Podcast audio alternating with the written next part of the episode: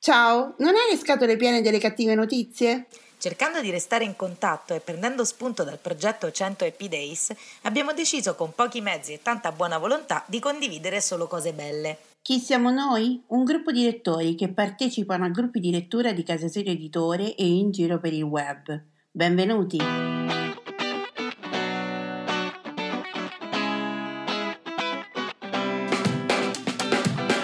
Ciao, sono Simona da Rocche di Papa. Ciao, sono Irene da Barcellona. Mentre stavamo realizzando una puntata di un podcast per Casa Sirio Editore, abbiamo dovuto coinvolgere gli amici per dare una risposta più articolata a un nostro ascoltatore e ci siamo resi conto che la risposta collettiva funzionava. E così abbiamo deciso di intraprendere questo percorso per rallegrare la giornata di tutti con un buon pensiero. Sono appunti, pensieri sparsi, sfoghi o ricordi, non necessariamente parlano di libri, sono un modo per sentirsi e lasciare un messaggio in bottiglia a chiunque voglia accoglierlo. Ci siamo ispirati al lavoro fatto da Alessandra Pagani con il suo 100 Happy Days sull'omonimo gruppo Facebook. E questa è l'86esima puntata di Voci dall'Italia. Buon ascolto.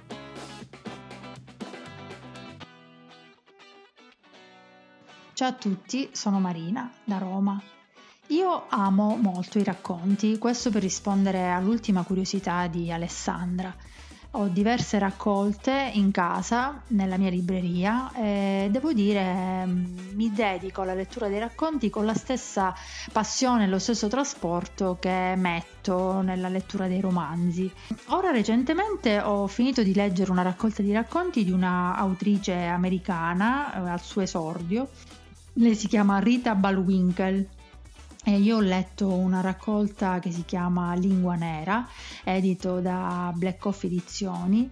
E, e adesso così ho il piacere di leggervi delle, uno dei racconti che mi hanno divertita di più. È un racconto molto breve, devo dire che non è una raccolta di racconti comica questa, però questa brevissima storia suscita una ilarità che sorge spontanea, poi mi direte se ho ragione. Il, il racconto si chiama Ingobbirsi. Quando mia figlia divenne maggiorenne, l'economia era talmente in crisi che conveniva di più pagare qualcuno per reggerle il seno che comprare la biancheria necessaria mettemmo un annuncio su Craigslist e stabilimmo che era Mark il più adatto all'incarico. Lo sistemammo nel giardino sul retro in un capanno con dell'acqua corrente. Alle prime luci del mattino si alzava, si posizionava davanti alla porta della stanza di mia figlia e aspettava che si svegliasse. Ogni volta che usciva di casa, Mark si ingobbiva dietro di lei, le faceva scivolare le mani sotto la maglietta e sorreggeva delicatamente i piccoli seni. La seguiva ovunque, a capo chino, fornendo il supporto migliore che un genitore potesse desiderare. Era un gentiluomo d'altri tempi che in un'epoca diversa sarebbe risultato appena fuori dalla fascia d'età dei cosiddetti giovani professionisti. Credo che spedisse ai genitori i soldi guadagnati lavorando per noi. Come sorreggiseno, Mark aveva un unico difetto, ossia era utile soltanto sul breve termine.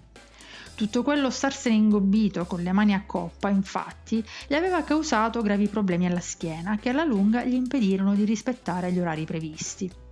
In una riunione di famiglia ragionammo sul fatto che i sorreggiseno avevano un'autonomia simile a quella di un portatile. Dopo quattro anni la loro efficacia diminuiva, finché inevitabilmente si rompevano e non erano più di alcuna utilità. Mark si ruppe il giorno in cui le sue mani artritiche si chiusero a pugno e non furono più in grado di sorreggere alcunché, men che meno i preziosi seni di mia figlia. Lo sostituimmo con Evan, ma lo tenemmo ancora un po' perché addestrasse il nuovo arrivato. Li vedevi intenti a esercitarsi già prima dell'alba, Evan e Mark, ingobbiti al buio, mentre percorrevano a grandi passi il giardino con le mani aperte a sorreggere l'aria. Camminavano a lungo, poi si paralizzavano per 15 minuti per familiarizzare con la posa da supporto in fase di conversazione. Infine concludevano la seduta premattutina con una breve corsetta sostenitiva, volta a simulare il lodevole programma di allenamento di mia figlia. Quando Evan fu addestrato a dovere, riportammo Mark laddove l'avevamo preso, ai piedi di una bassa collinetta qualche miglio fuori città, In macchina il nuovo sorreggiseno Evan stava seduto dietro e con le braccia intorno al sedile posteriore teneva le mani infilate sotto la maglietta di mia figlia. Quando arrivammo alla collinetta dovetti inserire il freno a mano per aiutare Mark a scendere. Aveva le mani talmente atrofizzate che perfino aprire la portiera andava oltre le sue capacità. Appena sceso si gettò carponi. Mentre mi rimettevo al volante, Evan espresse la richiesta accurata di potersi astenere un momento dalle sue mansioni. Gli diedi il permesso e lui tirò via la mano sinistra da sotto la maglietta di mia figlia per salutare Mark mentre ci allontanavamo. Ciao! Ciao, sono Alessandra e questi sono i 100 Happy Days. Ogni giorno per 100 giorni troviamo insieme qualcosa per cui essere felici e grati nel qui e ora.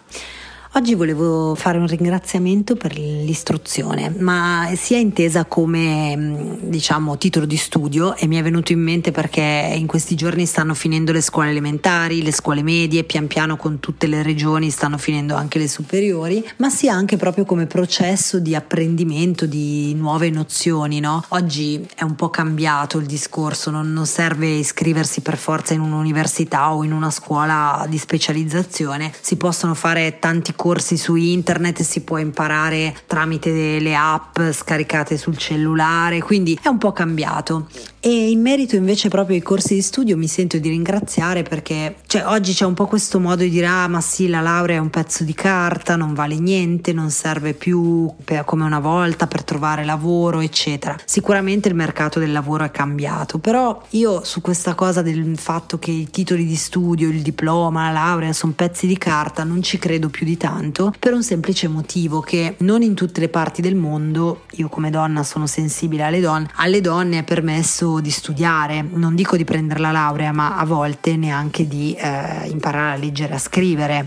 E se rimaniamo in Italia, basta che andiamo indietro di 50 anni, non è che alle nostre nonne, bisnonne oppure a volte anche alle nostre madri fosse permesso così facilmente di studiare, ma soprattutto anche non era permesso di studiare ciò che volevano loro, quindi insomma non, non è che l'accesso all'istruzione per le donne sia una cosa scontata, ecco. Quindi io mi sento di essere molto molto grata per aver potuto studiare, per aver voluto studiare, per aver insistito a studiare quello che volevo io e qui si apre un altro enorme tema che è che sono sono molto grata per aver scelto la strada che mi faceva battere il cuore, diciamo, perché mm, eh, effettivamente questo poi ti permette di voler continuare a rimanere nel mondo del lavoro. E qua si apre un altro enorme tema femminile di donne madri con figli, ma soprattutto eh, secondo me quando si rompono delle barriere nella propria famiglia, che può essere essere la prima donna, aver preso un diploma, una laurea, un dottorato di ricerca, quello che volete voi, si apre la porta per tutte quelle che vengono dopo e questo è secondo me un grande regalo che si fa non ai propri antenati ma ai propri quelli che vengono dopo ecco diciamo i, propri figli e, e nipoti e tutti gli altri no? è molto importante Basta, concludo con un romanzo che mi ha fatto molto molto ridere. Su questo tema, si chiama L'abisso di Gianluca Morozzi, l'ho letto nel 2007 quando è uscito, ho una copia autografata dell'autore che mi dice Alessandra non cadere nell'abisso, in pratica eh, racconta di questo ragazzo che appunto è il cocco di mamma, lui è sempre stato uno studente molto diligente, si iscrive all'università a Bologna, la mamma rimane a vivere in un paesino, la mamma è vedova, anziana, una, una brava donna e lui niente apre il romanzo seduto sul divano con lui che terrorizzato dice domani mattina alle 8 arriva mia mamma perché io mi laureo. Come faccio a dirle che io ho falsificato tutti gli esami e io non ho mai dato un esame all'università, quindi lei è convinta che io domani mi laureo, ma non è vero. E la madre, lui se la immagina che al mattino prende la corriera e arriva a Bologna convinta di andare alla laurea di un figlio. Quindi l'abisso è l'abisso di menzogne che lui ha, ha elaborato per 3 o 4 anni che adesso gli presenta il conto. Romanzo eccezionale, questa è la prima pagina, quindi veramente divertentissimo con lo stile del Morozzi che io adoro, mi piace tantissimo e mm, basta, ci sentiamo domani. Alla prossima. Ciao, Maria da Roma. Oggi prendiamo un po' in giro gli ingegneri. Da un libro di Federico Bellucci, Gli ingegneri non vivono, funzionano. Un ingegnere racconta ai colleghi il suo fine settimana con la sua nuova conquista. Sono andato a prenderla con la mia BMW. Lei è scesa con un abito striminzito che lasciava intravedere tutto. E i colleghi? Mm. Siamo andati in un ristorante all'ultima moda dopo che le avevo mostrato un tramonto da favola. E i colleghi? Mm. L'ho portato a casa mia e lei ha voluto fare il gioco del direttore e della segretaria e i colleghi. Mm, si è sfilata il vestito, si è tolta le mutandine, si è seduta, allargando le gambe sulla tastiera del nuovo, nuovissimo computer. E i colleghi, hai un nuovo computer? Che processore? Quanta memoria? Un giovane ingegnere decide finalmente di prendersi una vacanza nel Mar dei Caraibi. Purtroppo un giorno la nave affonda e l'uomo si ritrova su un'isola deserta nessuna persona, nessun riferimento, niente di niente, solo banane e noci di cocco. Dopo circa quattro mesi, mentre è disteso sulla spiaggia, stanco e disperato, vede una canoa con a bordo la più bella e sensuale donna che abbia mai visto in vita sua, che sta remando verso di lui. Incredulo, l'ingegnere gli chiede da dove venga e come abbia fatto ad arrivare fin lì. Vengo dall'altra parte dell'isola, risponde lei, e sono arrivata qui dopo che la mia nave ha fatto naufragio. Sei stata veramente fortunata ad avere con te una barca, risponde l'ingegnere. Oh, questa replica la donna, l'ho fatta con materiali che ho trovato sull'isola. I remi sono i rami dell'albero della gomma. Ho intrecciato la parte inferiore con i rami delle palme e i lati e la chiglia li ho ricavati da un albero di eucalipto. Ma è impossibile, balbetta lui, non avevi attrezzi a disposizione.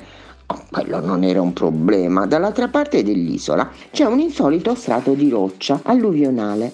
Ho scoperto che dandogli fuoco e portandola a una certa temperatura si trasforma in un duttile ferro forgiabile. Ho usato quello per costruire gli attrezzi e gli attrezzi per procurarmi il materiale per la barca. Il ragazzo è sbalordito. Remiamo fino al mio posto, dice la donna. Così, dopo pochi minuti, attraccano un piccolo molo e con un fare da marinaio esperto la donna lega la barca con una corda di canapa intrecciata mentre l'ingegnere a momenti cade in acqua dallo stupore. Infatti, oltre al molo, di fronte a lui c'è un sentiero in pietra che porta a un delizioso bungalow dipinto in blu e bianco. Una volta entrati, la donna dice con malizia: Non è molto, ma io la chiamo casa. Perché non ci sediamo e prendiamo un drink? Oh no, grazie, risponde stizzito lui. Non ne posso sulla tonte più di un altro latte di cocco. Ma non è cocco, ho un alambicco. Cosa ne dici di una pigna colada? Provando a nascondere il sempre maggiore stupore e l'imbarazzo, l'uomo accetta di buon grado. Quindi iniziano a parlare e una volta che si sono raccontati le loro storie, la donna annuncia provocante. Sto andando a mettermi qualcosa di più comodo.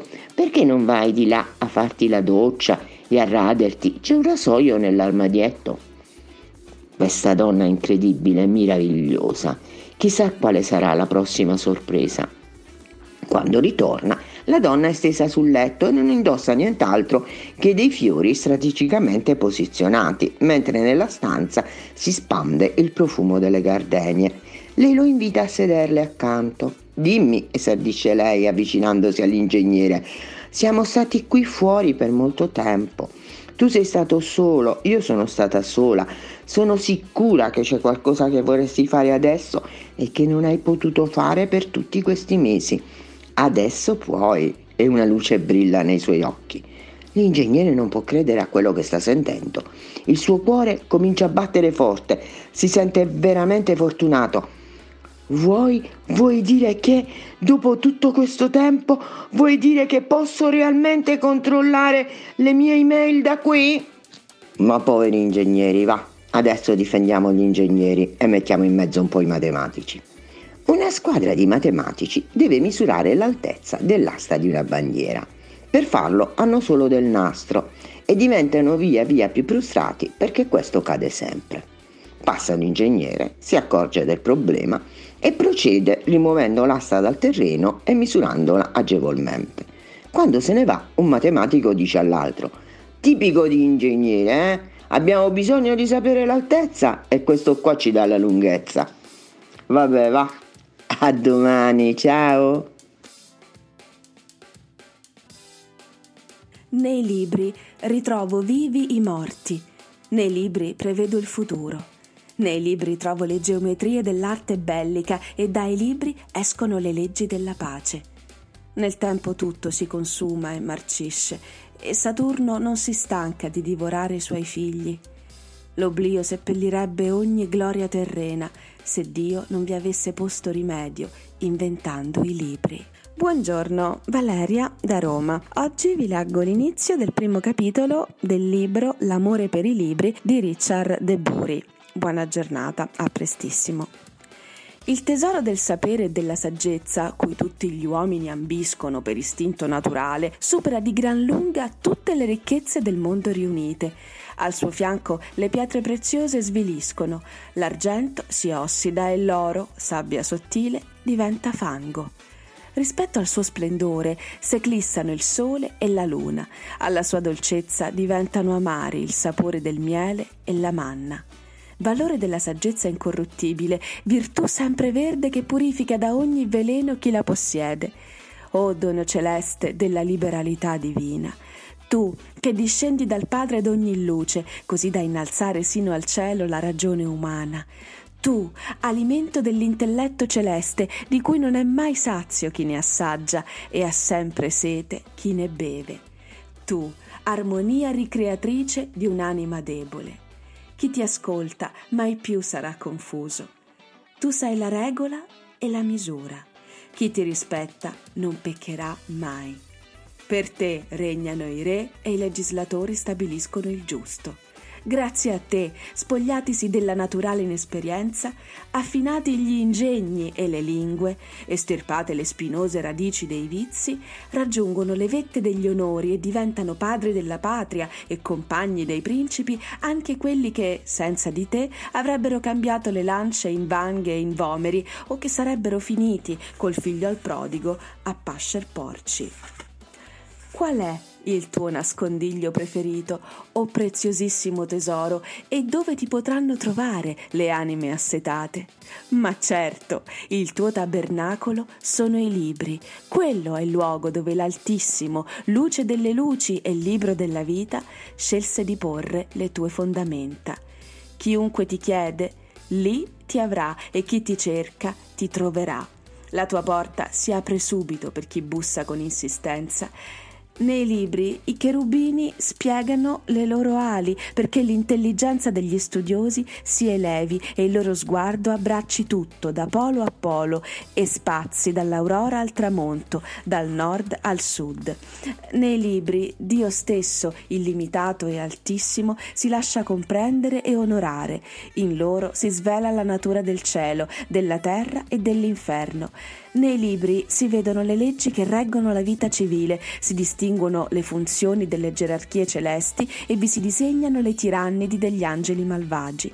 Non li superano le idee platoniche e neppure la cattedra di Cratone basterebbe a racchiuderli.